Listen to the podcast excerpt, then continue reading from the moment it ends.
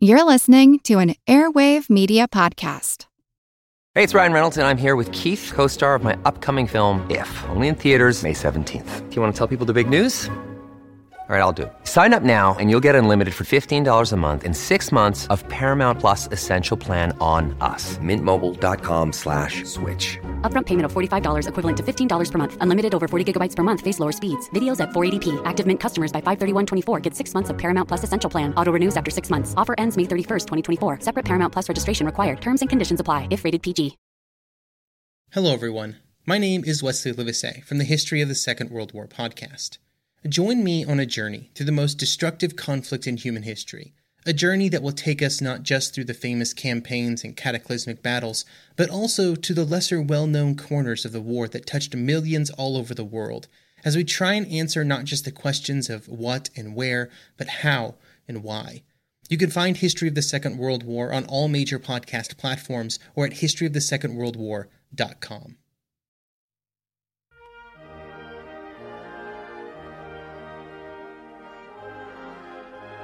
Welcome to the Age of Napoleon. Episode 108 Europe Under the Eagle. Thanks for joining me. As always, I'd like to start by thanking our Patreon supporters. Without your help, none of this would be possible. In our most recent bonus episode, I finally delved into the discourse around Ridley Scott's Napoleon film and the nature of historical adaptation, so, if you've been thinking about this movie, you might want to check it out. Anyway, we left off last time with a discussion of the Napoleonic government and the Emperor's working habits. Combined with our recent episode on the art of the Napoleonic era, hopefully you now have a better sense of the Emperor's somewhat contradictory public image. On one hand, a glorified monarch, chosen by destiny to take up the mantle of the old kings of France, and the successor to Caesar, Alexander, and Charlemagne. And, on the other hand, the hard working public servant, the bureaucrat in chief, toiling away in his office with bleary eyes, in wrinkled clothes, ever vigilant for the national interest. These two images might seem incongruous, but both were rooted in Bonaparte's character. We talked at length in episode 105 about what Napoleonic rule meant for the people of Paris. Obviously, the capital was the imperial government's top priority, but the First Empire had a profound impact on the entire country, and indeed the entire continent. In this episode, I'd like to take a little time to explore Napoleon's empire, how it functioned, how it shaped the places it ruled, and what it was like for those living under the eagle. No two places had the exact same experience of Napoleonic rule. One European who lived through this period might have told you that the empire only brought deprivation, oppression, and death, and another might tell you it was a time of liberation and progress. Depending on where they came from, both might have been telling the truth. Before we dive all the way in, it's important to define our terms. We often talk about the empire, but that is actually a somewhat vague term, encompassing territories with a whole spectrum of different relationships to Napoleon and his administration in Paris. In the core areas of the empire, Napoleon had direct control over the administration, but that was just one end of the spectrum. On the other end of the spectrum, there were areas where France only ever had indirect control, where they had some influence over the administration, but mostly ruled through the pre existing power structure. And of course, the empire lasted different lengths of time in different parts of Europe. France itself was under Napoleonic rule for a decade and a half. But there were places on the fringe of the empire that only came under French control for a few weeks. When Napoleon came to power, France's borders were a bit bigger than they are today. Years of successful conquests during the Revolution could be traced on the map. The former Austrian Netherlands, modern day Belgium, had been annexed into the Republic, as had part of western Switzerland. The revolutionaries had also taken land in Germany. You might remember the idea of France's natural borders from past episodes. Well, that old ambition had been realized. All German territory west of the Rhine had been annexed. The Napoleonic administration did not pay equal attention to every area under its rule.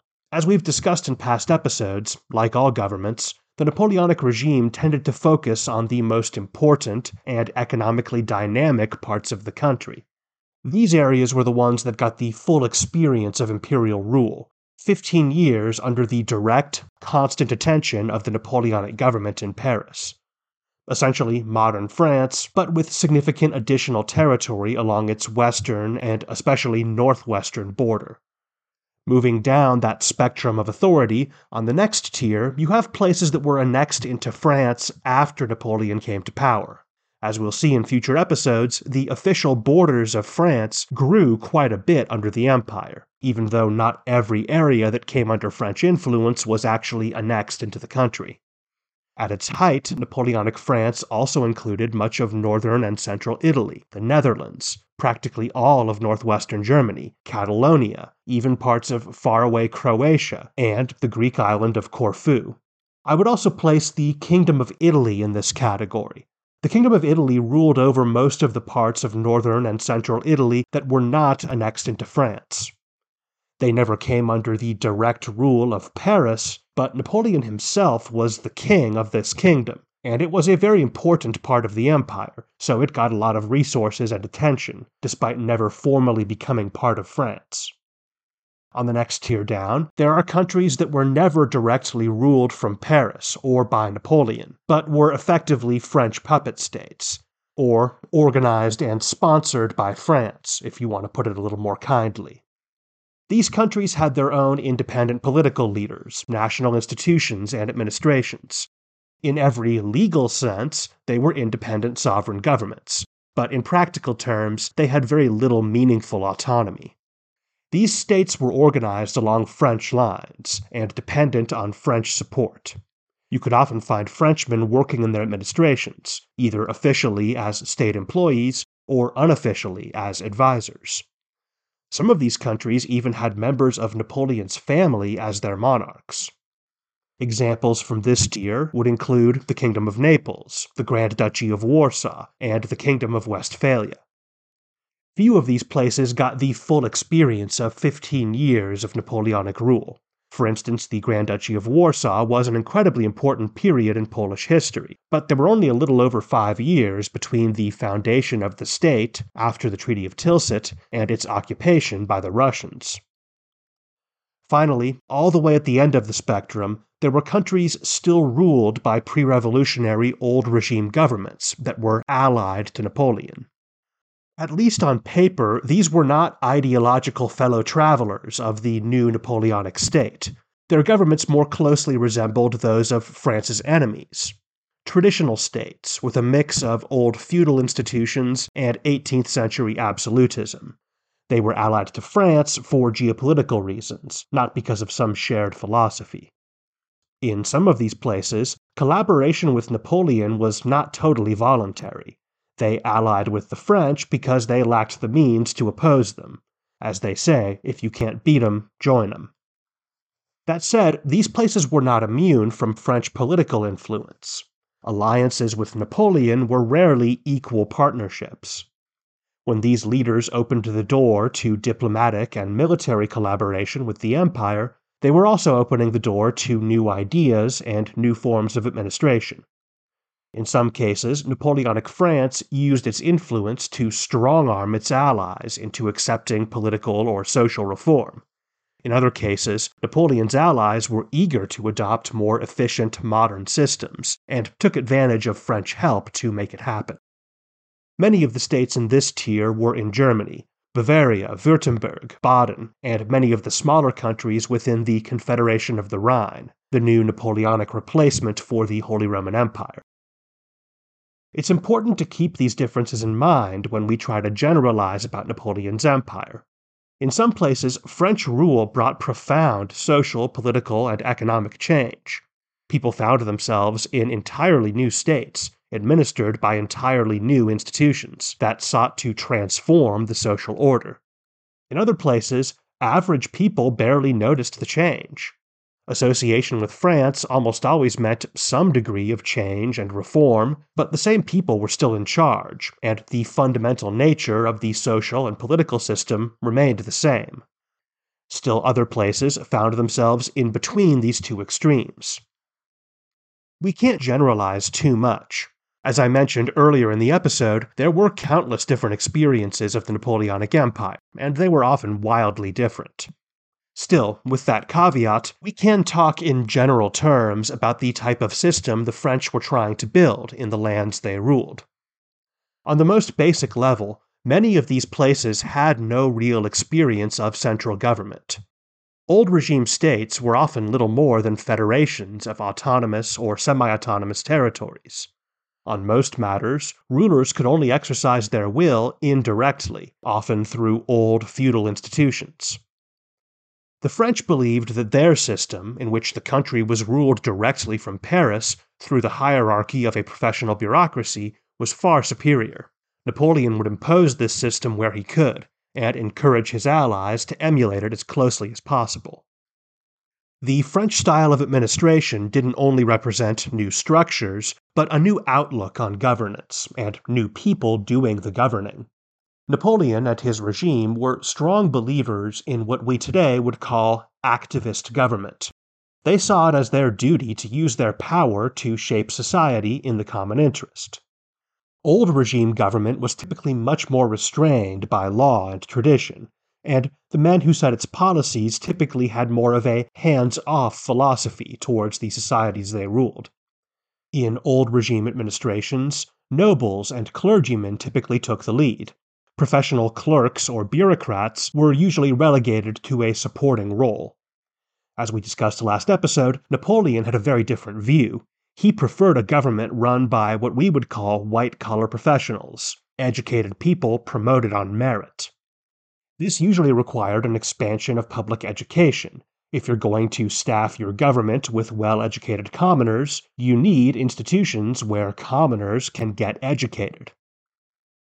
So there would be new systems of government, new people staffing them, and a general new philosophy around the role of the state in society.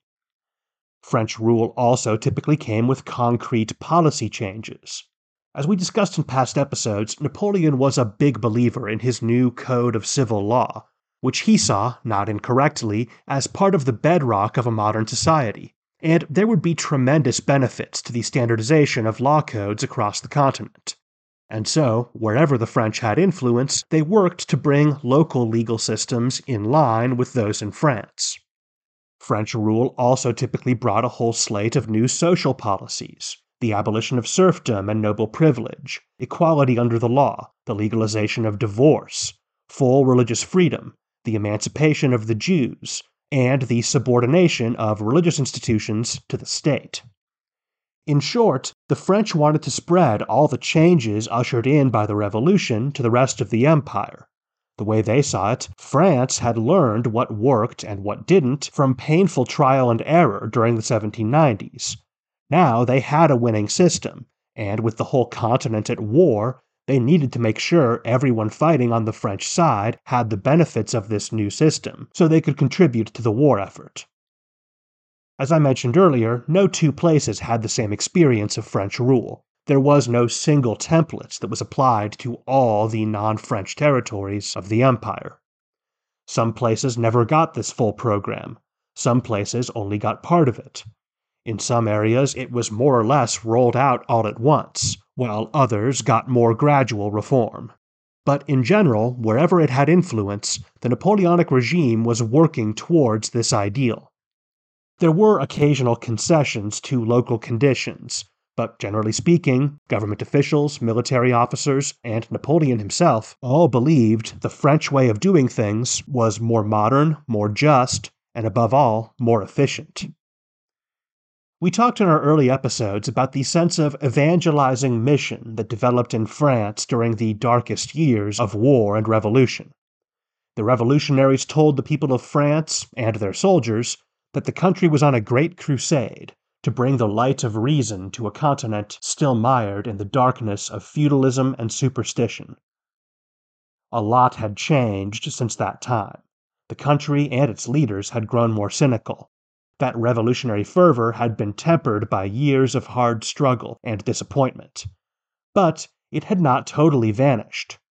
While the most idealistic dreams of the revolutionary years had been dashed, Many of the less exciting innovations of the revolution had proved quite useful. The Napoleonic state was stronger, more dynamic, more effective, and more stable than the old regime. That was in large part due to the legal, administrative, and social reforms that had come out of the revolution. Napoleon and his regime did not think of themselves as ideological crusaders. However, they were strong believers in the French system, not only for philosophical reasons, but because they thought it worked. Hadn't all the dazzling success of the preceding years proved that beyond any doubt? Napoleon believed what worked in France would work in Italy and Germany and the Netherlands and Switzerland and every other place in the empire. He knew French style reform would breed resistance. He had seen, and in some cases had personally fought against such resistance from the very beginning of his career. But he was confident that any opposition would be transitory. He believed, with time, French style government, administration, and social reforms would prove their worth and become broadly popular. After all, who could possibly object to freedom and effective government? Hopefully, by now, it's clear to you that Napoleon was a very savvy political operator. But, as I said last episode, no one is right all the time, and on this matter, Bonaparte was dead wrong. By and large, the non French parts of the empire never warmed to Napoleonic rule. The regime never set down firm roots outside France. Perhaps that would have changed with time if the empire had persisted, but we'll never know. Even in places that got the full experience of 15 years of Napoleonic governance, there was widespread suspicion and even hostility towards the imperial administration. Even in core parts of the empire, like northern Italy and the Netherlands, the French were never able to shed their image as foreign occupiers. eBay Motors is here for the ride. Remember when you first saw the potential, and then through some elbow grease, fresh installs, and a whole lot of love, you transformed a 100,000 miles and a body full of rust into a drive that's all your own? With over 122 million parts for your number one ride or die, you can make sure your ride stays running smoothly. Brake kits, LED headlights, exhaust kits, turbochargers, bumpers, whatever your baby needs, eBay Motors has it. And with eBay Guaranteed Fit, it's guaranteed to fit your ride the first time, every time, or your money back. Plus, at these prices, you're burning rubber, not cash. Keep your ride or die alive at ebaymotors.com. Eligible items only, exclusions apply. In some places, these attitudes had formed long before Napoleon took power. In fact, in many areas along France's borders, the country had a reputation for conquest and oppression long before the Revolution. Napoleon was not the first powerful, centralizing French monarch to expand his domains through conquest. The wars of the Sun King, Louis XIV, were still remembered with bitterness in many of the areas his armies had ravaged. Many people who lived along France's borders had been raised on stories of cruel French soldiers committing atrocities, and could only ever think of Napoleon as one more in a long line of tyrannical French conquerors. All over the continent, there was also a lot of lingering bad feeling about the more recent past. Throughout the 1790s, Europeans had been inundated with counter revolutionary propaganda. By our standards, this propaganda was pretty crude, and its reach was very limited by the lack of any mass media. That said, it had an impact on public perceptions of France, even in remote parts of the continent, where people were not very plugged in to the wider world. In 1798, shortly before Napoleon's seizure of power, a traveler visited the secluded Eifel Mountains of northwestern Germany and described how the locals viewed their occupiers. Quote, the population of this desolate corner, hidden away behind barren rocks, has hardly ever seen French soldiers during the course of the war, but they have been depicted as bandits and atheists who plunder churches and drag pictures of Christ on the cross through the mud, tied to their horses' tails. As that quotation suggests, many who disapproved of the French were motivated by religion. This was the age of the Enlightenment. Some intellectuals and members of the bourgeoisie had moved away from the traditional religious worldview, but this was a small and isolated trend. For the vast majority of Europeans, religion played a huge role in daily life and in their personal beliefs. In fact, this era also saw movements to popularize religion. Some places were more on fire with the faith than at any point in living memory. Bonaparte and his government saw their own religious policies as well considered and moderate. From their perspective, under the old regime, the church had become far too powerful and had become a malign influence on society. Then the revolutionaries had swung the pendulum too far the other direction, creating civil discord with their ill conceived attacks on the very idea of religion.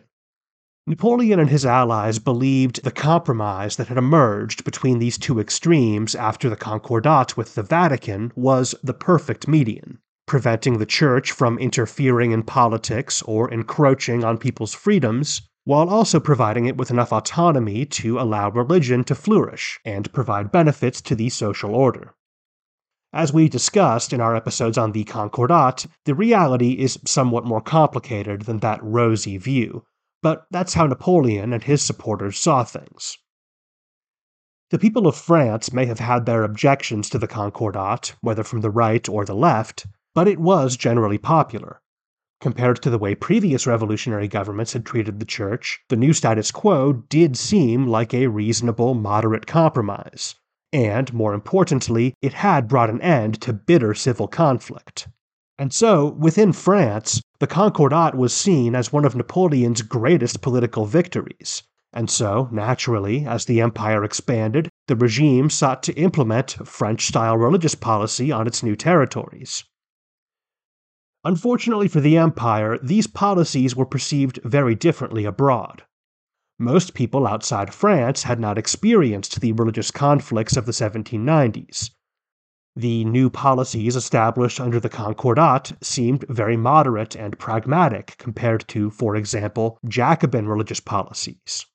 In France, the Concordat had been a step back from the really radical anti clericism of the 1790s, but in places that had not experienced that radical period, Napoleon's religious policies seemed like a step towards radicalism.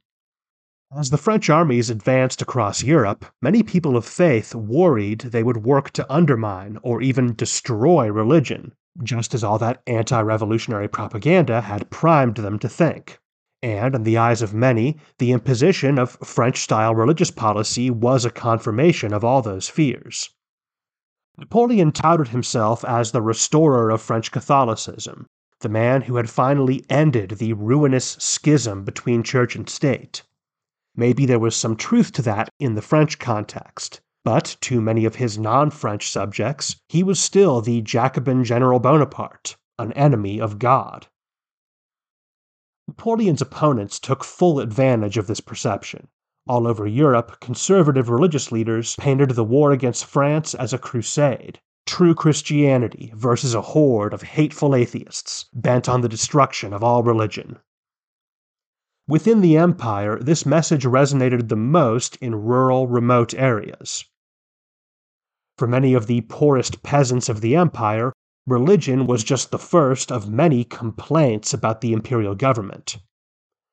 Before the arrival of the French, many of these remote places had little contact with the state. They kept to themselves, settled their own problems their way, and that was how they liked it. The arrival of active, energetic government was often not welcomed. French style administration brought with it French style taxes and French style conscription. Of course, it also brought benefits, but rural areas were often low on the list of priorities, and those benefits were often not easy to understand from the perspective of a poor, isolated peasant community. You might think these people would have been grateful for the abolition of serfdom and feudal dues, but this process was not always handled well, and the people it was designed to help sometimes felt it was not worth all the trouble it caused. And so, in some places, the local peasants took up their priest's call for a crusade and rose in rebellion against Napoleon. We've seen this kind of conservative rural resistance before in the war in the Vendée during the Revolution, the Catholic revolts in northern Italy during the First Italian Campaign, and in the violent insurgency in southern Italy. I think you could also draw parallels to the Muslim resistance to the French occupation of Egypt. Unfortunately for the rebels, the French army had seen this kind of thing before too. French officers and civilian officials had extensive counterinsurgency experience. By this point in our story, there was a well known playbook for dealing with these kind of religious peasant uprisings. Still, throughout Napoleon's empire, there were always regions where the population was restive, and sometimes there were even pockets of active guerrilla warfare. The French referred to these as Little Vendées. These rural rebel movements often blurred the line between banditry and partisan warfare. How do you tell the difference between a partisan who sometimes steals to feed himself and his comrades, and a bandit who also happens to hate the government for its religious policies? Practically speaking, how much of a difference is there? We've talked a bit about banditry in past episodes. In this period, it was absolutely endemic, not only in Napoleon's empire, but all over Europe, and in fact over most of the world. The Napoleonic government addressed the problem with its usual energy and forcefulness, recruiting tens of thousands of men into the Imperial Gendarmes, an organization of militarized mounted police who patrolled the rural parts of the empire. Not only did the gendarmes fight bandits and partisans, they also enforced tax collection and conscription, and put down rebellions, and generally acted as the muscle of the French administration outside the cities. Needless to say, this did not make them popular, particularly in the more restive parts of the empire. And for their part, the gendarmes sometimes despised the people they policed, viewing them as violent, lazy, and backwards. In some ways, they appear almost more like a 19th century colonial police force. And that's no accident. The European colonial powers of the 19th century modeled their colonial police forces on the French gendarmerie. Looking at the type of men who were drawn to the gendarmes, they do strike me as the type of people who would have gone to the colonies if they had been born a generation or two later. Braggarts and rogues, men who were addicted to action and danger and loved to fight and men who were convinced of their own country's superiority. One gendarme leader described a campaign against bandits in southern Italy. Quote, Swiftly and with a clear eye, I decided to go straight to the areas infested by these numerous bands of assassins. Thanks to my natural verve, to my youthful vigor, to a certain ability to win over the locals, and being somewhat familiar with the language, I undertook a mission that would have discouraged the most hardened politician and paralyzed a soldier's courage. I used my natural ability, and heaven gave me so much success that peace and order were soon restored. Obviously, this particular officer was a bit of an egomaniac, but bluster aside, the gendarmes actually were generally pretty effective at keeping a lid on these rural problems. There would be no major peasant rebellions within the empire during Napoleon's rule. Still, as our story continues, the French gendarmes will be fighting against a rising tide. As taxes and conscription quotas rose, more and more people dropped out of society and took to the hills or forests, rather than paying their taxes or reporting for duty. In remote parts of the countryside, you could also find bands of deserters from the Grande Armée. Some of these people were just living off the grid, as we would say today. Others took part in banditry or joined up with the rebels. These remote rural parts of the empire could be wild, dangerous places.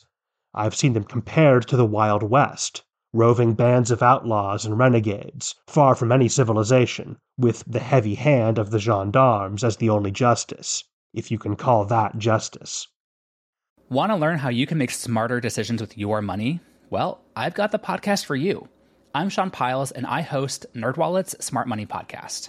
On our show, we help listeners like you make the most of your finances. I sit down with NerdWallet's team of nerds, personal finance experts in credit cards, banking, investing, and more. We answer your real-world money questions and break down the latest personal finance news. The nerds will give you the clarity you need by cutting through the clutter and misinformation in today's world of personal finance. We don't promote get rich quick schemes or hype unrealistic side hustles. Instead, we offer practical knowledge that you can apply in your everyday life. You'll learn about strategies to help you build your wealth, invest wisely, shop for financial products, and plan for major life events. And you'll walk away with the confidence you need to ensure that your money is always working as hard as you are. So turn to the nerds to answer your real world money questions and get insights that can help you make the smartest financial decisions for your life. Listen to NerdWallet's Smart Money Podcast wherever you get your podcasts. Violent resistance was the strongest at the margins of society. The typical anti French rebel was a poor peasant from a remote area, sometimes led by a reactionary clergyman or a poor local noble. This was not Napoleon's natural constituency, to put it mildly. As we've discussed in past episodes, Bonaparte gravitated towards educated people, businessmen, white collar professionals, and liberal nobles. This was the segment of society he himself came from. These were the types of people who were most likely to support his regime, and his government tended to favor their interests. Bonaparte believed these types of people were building the world of the future, and the subsequent history of the 19th and 20th centuries would more or less vindicate that point of view. As new territories were added to the empire, these were the types of people Napoleon hoped to win over to his new order. These strata of society were not as hostile to the imperial regime as the peasantry, but generally speaking, the nobility and the bourgeoisie did not support the empire either. Elite resistance was generally nonviolent. Nobles and men of affairs felt they had better things to do than hang out in a remote forest or highland with only a rusted pike for a bedfellow. They tended towards much more tame forms of resistance, often intellectual projects like books or pamphlets. In episode 90, we talked about one of these men, the German printer and bookseller Johann Philipp Palm, who paid the ultimate price for printing and distributing a pamphlet that called for violent resistance to the French. In Italy, these types of middle class dissidents tended to form secret societies, some of which had exotic names, like the Black League and the Society of the Rays of Light, but they were not very influential. Others found less direct and safer ways to criticize the French, writing books about their local history and politics that emphasized their independence and distinctness from France, or forming societies to promote the local language and culture as a form of passive resistance to the encroachment of the French language and French customs. Some of this scholarly resistance dovetailed with a nascent intellectual trend that was beginning to appear in the more literate corners of the continent. We've talked about this in past episodes, so I won't go into too much detail here, but by this point in our story, the Enlightenment was on its last legs. People still read the great Enlightenment thinkers, just as they do today, but the movement no longer had the same energy and dynamism that it did in the mid 18th century. Napoleon's generation would be the last to know the Enlightenment as a vital, iconoclastic, dissident force that challenged the status quo. The rising younger generation, who were entering adulthood at roughly this point in the story, had only ever known a world in which the official state ideology of the most powerful country in Europe was largely inspired by Enlightenment ideas. The leading lights of the movement had all been dead for decades, the Enlightenment no longer had the same attraction to mentally restless, idealistic young intellectuals. They were increasingly drawn to new movements that were just beginning to form, that would come into their own in the decades after Napoleon's fall, what we would label Romanticism and nationalism. These forces will become more important as our story continues, and we will talk more about them in the future, but it's important to keep in mind that the people involved in these nascent intellectual trends were only a tiny minority of the middle and upper classes, who themselves were only a tiny minority within the wider society. Many from the privileged classes didn't bother with any kind of formal resistance, but simply refused to participate in the new system. Across the empire, there were shortages of bureaucrats, teachers, professors, military officers, and other jobs that were typically filled by educated people, because so many aristocrats and members of the bourgeoisie were not interested in serving Napoleon. Some aristocrats dropped out of society entirely, settling their affairs in the local capital, pulling up stakes, and retreating to their country estates to wait out all this foolishness. So, why were so many educated upper and middle class people so dissatisfied with the imperial regime? As we discussed, these were Napoleon's people, his natural constituency. What went wrong? Once again, I think it's important to keep in mind how different Napoleon and his government looked outside the very specific context of French politics. Bonaparte had sold himself and his regime to the people of France as a pragmatic, moderate alternative to the extremes of both left and right. He promised the preservation of the positive developments of the revolution, along with the stability and sense of normality that people associated with the old regime. That was a very good pitch to people who had lived through the collapse of the monarchy and all the hope and disappointment of the revolution.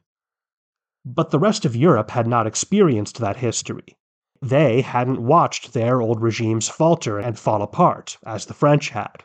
Most had not been through any significant period of radical rule, as the French had. And so, to many outside France, Napoleon did not appear as a figure of pragmatic moderation, but as just another Jacobin general with a radical agenda. Many in the aristocracy still had a sense of loyalty to their old former monarchs.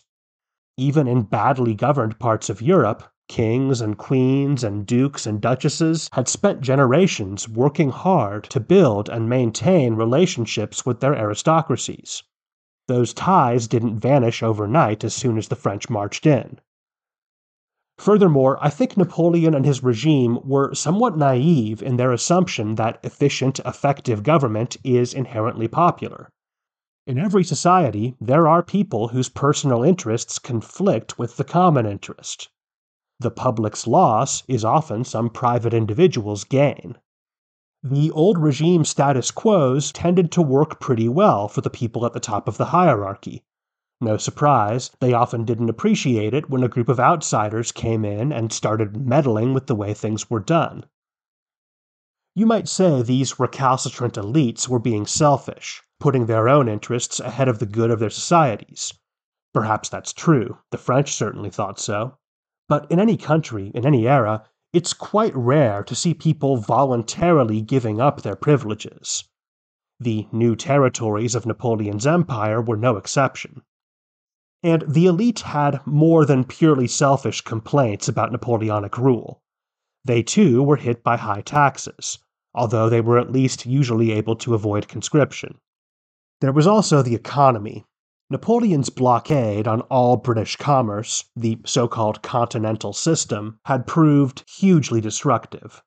Bonaparte had foreseen this. He admitted as much in his private correspondence. However, the hope had been that after a few years, French industry would grow and fill the void, fueled by the profits from a large captive market that now included almost the entire continent. Those of you who have studied business or economics know that massively scaling up an enterprise in a short time is a lot trickier than it might sound, even with favorable market conditions. Generally speaking, French industry was not up to the task. Several years into the blockade, many goods that had formerly been imported from Britain remained scarce and expensive. Luxury goods from the colonies were particularly hard hit. Coffee, tea, sugar, rum, and tobacco had all become much more expensive, and in some places could even be impossible to find without some kind of black market connection. Obviously, no one likes having to pay more for their purchases, but for the people in the business of trading and selling these products, the continental system was a serious threat to their livelihoods. It wasn't too hard for people to figure out who to blame for all the problems caused by the blockade. This was Napoleon's policy in service of Napoleon's war. Given that context, you will probably not be surprised to hear that a massive smuggling trade had developed between Britain and the continent. Any product that was hard to find illegally could be procured relatively easily through the black market. The Napoleonic government worked hard to crack down on smuggling. In fact, this was a big reason so many areas along the North Sea had been annexed into the empire. Bonaparte didn't trust his puppet governments to go after the smugglers with the proper enthusiasm. Obviously, this problem needed to be stamped out if the continental system was going to work, but every crackdown on smuggling made enemies among those who made their living in the business and those who participated in the black market, which was practically everyone. All of this paints a pretty bleak picture. I don't want to give you the impression that all the non French subjects of the empire hated Napoleon or were opposed to his new order. For starters, as I've mentioned in many past episodes, it's always important to keep in mind that the vast majority of people in this era were apolitical. And there were people all over Europe who supported Napoleon, some begrudgingly, some with ambivalent feelings, and some with great enthusiasm. Tens of thousands of non French people fought on the French side during these wars, Thousands served as clerks, bureaucrats, or teachers in French or French style administrations, and there were pockets of passive popular support as well. Just like with opponents of the regime, we can generalize a bit about what types of people tended to support Napoleon. At the end of the day, we're talking about the personal convictions of hundreds of thousands of individuals, but there are some discernible trends. There were people in the empire for whom the arrival of the French was a moment of liberation. Many of them saw Napoleon as a savior, and they repaid him with loyalty. We've discussed the example of Poland at length. For many Poles, the calculation was pretty simple. Whatever Napoleon's faults, his victory would assure Polish autonomy, and his defeat would almost certainly mean a return to life under the boot heel of a hostile foreign power. The Russians, Austrians, and Prussians had not been kind to Poland over the course of their occupations. Napoleon had always treated the Poles with respect. He even had a Polish mistress. No surprise, Napoleon will be popular among the Poles for the remainder of our story. Even in the darkest hour of the empire, when Poland itself had been overrun by Russian forces, and Napoleon's defeat seemed assured, the emperor's Polish troops remained loyal to the bitter end. It was a similar story for religious minorities. In most of pre revolutionary Europe, anyone who was not a member of their country's official state church faced intense legal discrimination. In many cases, they were almost totally excluded from society. That changed under the Empire. Napoleon was a sincere believer in freedom of conscience. He considered these types of exclusionary laws to be relics of the barbaric past, and not only that, he saw them as inefficient, a barrier to the harmonious, productive society he was trying to build. And so, within the empire, people who had once been legal outcasts suddenly found themselves free citizens, equal under the law. No surprise, hardly any of them wanted to go back. This group included Protestants who lived in majority Catholic areas and Catholics who lived in majority Protestant areas, as well as members of smaller religious communities who had managed to survive outside the mainstream. But most of all, it included the Jews of Europe. In many old regime countries, Jewish people were not even legally considered subjects. Almost everywhere they were subjected to legal and cultural discrimination. In some places, this was incredibly harsh every bit as oppressive as the Jim Crow South or apartheid South Africa. We'll talk more about the relationship between Napoleonic France and its Jewish subjects in a future episode, but suffice it to say, a great many European Jews felt a deep loyalty to the people who had dismantled the old discriminatory system, and they did not want to be forced back into their ghettos. Those old Enlightenment ideals about the universal brotherhood of all mankind and the destruction of all ancient irrational prejudices may have become stale in the eyes of rich intellectuals. But for the people who actually felt the sting of ethnic or religious bigotry, that promise of liberation meant a great deal. The empire paid a price for its religious tolerance. Just as there are today, there were some religious conservatives who did not feel they were truly living their faith unless they could oppress those who did not share their convictions.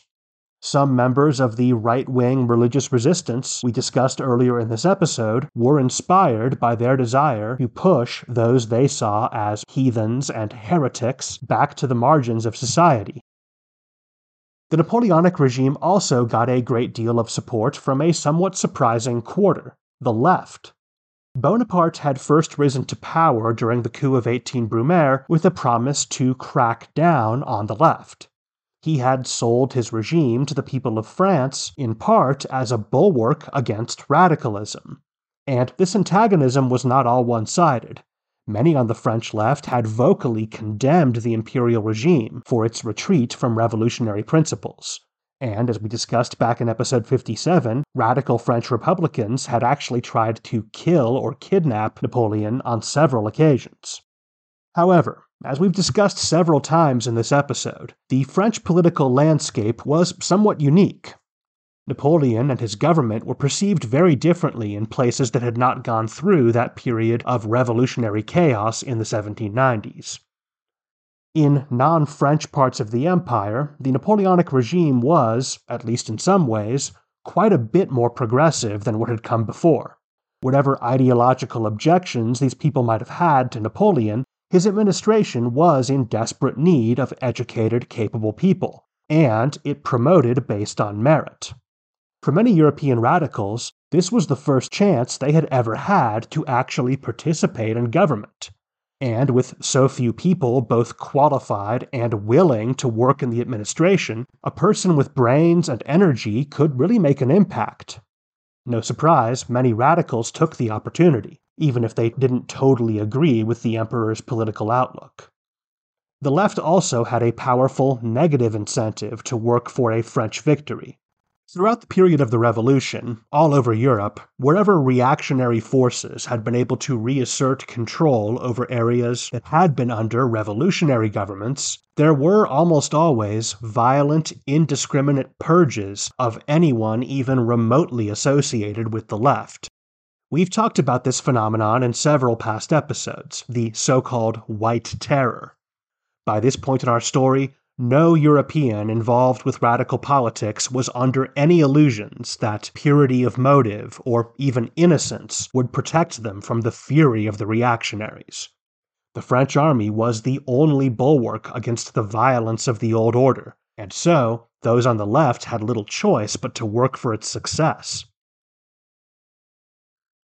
When you look at Napoleon's empire up close, it seems like a ramshackle affair cobbled together haphazardly out of scraps of the Revolution, jumbled together with cast off remnants of the old order. It wasn't very popular with its own subjects, and it probably would not have held together without force. Looking at its institutions and structures, and at the chaotic period of war and revolution in which it was born, it's a wonder anything worked at all. Because that's the really remarkable thing about this story for all the deep, seemingly intractable problems faced by the Empire, for all its faults and failings, it was probably the most effective state in the world. In fact, the Empire could point to some real successes new public works projects built, new institutions founded. In particular, public health and education made massive strides under Napoleonic rule. To take one example, as I discussed in a recent bonus episode, Napoleon was a great admirer of the British doctor Edward Jenner, who pioneered an effective inoculation against smallpox. Bonaparte threw the weight of his government behind an ambitious program of inoculation, even introducing fines and other penalties for those who refused to participate. Smallpox was one of the greatest killers of the age, it's impossible to calculate how many tens of thousands were saved from death or disfigurement by these programs. Of course, to opponents of the regime, this was just one more example of French tyranny, another dangerous and eccentric idea foisted on Europe by the Corsican upstart. Some of Napoleon's more reactionary enemies even went so far as to claim that inoculation was the mark of the beast foretold in the Book of Revelation, and thus proof that Bonaparte was in league with Satan.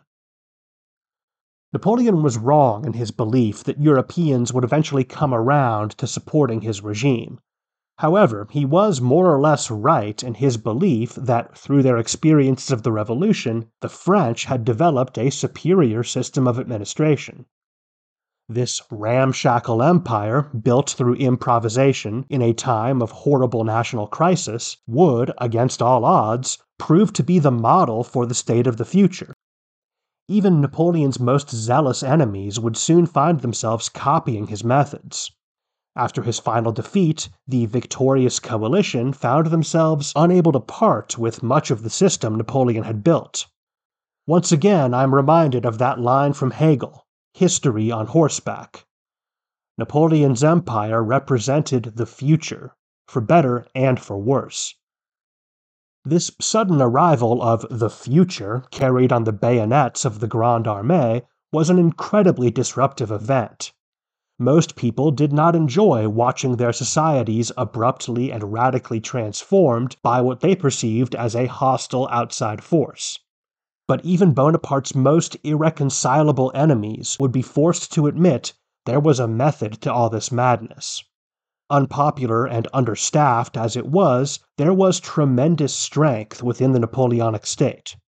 The coming years would test that strength in ways no one could imagine, and the whole world would be shocked by its resilience. That's all for now.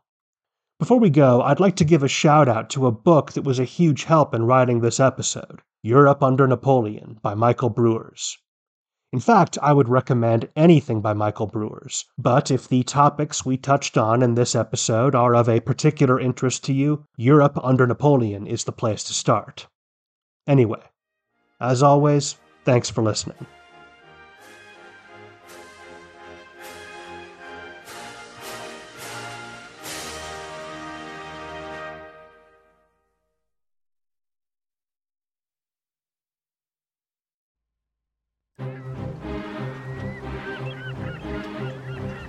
Hello, this is Matt from the Explorers Podcast. I want to invite you to join me on the voyages and journeys of the most famous explorers in the history of the world. These are the thrilling and captivating stories of Magellan, Shackleton, Lewis and Clark, and so many other famous and not so famous adventurers from throughout history. Go to explorerspodcast.com or just look us up on your podcast app. That's the Explorers Podcast.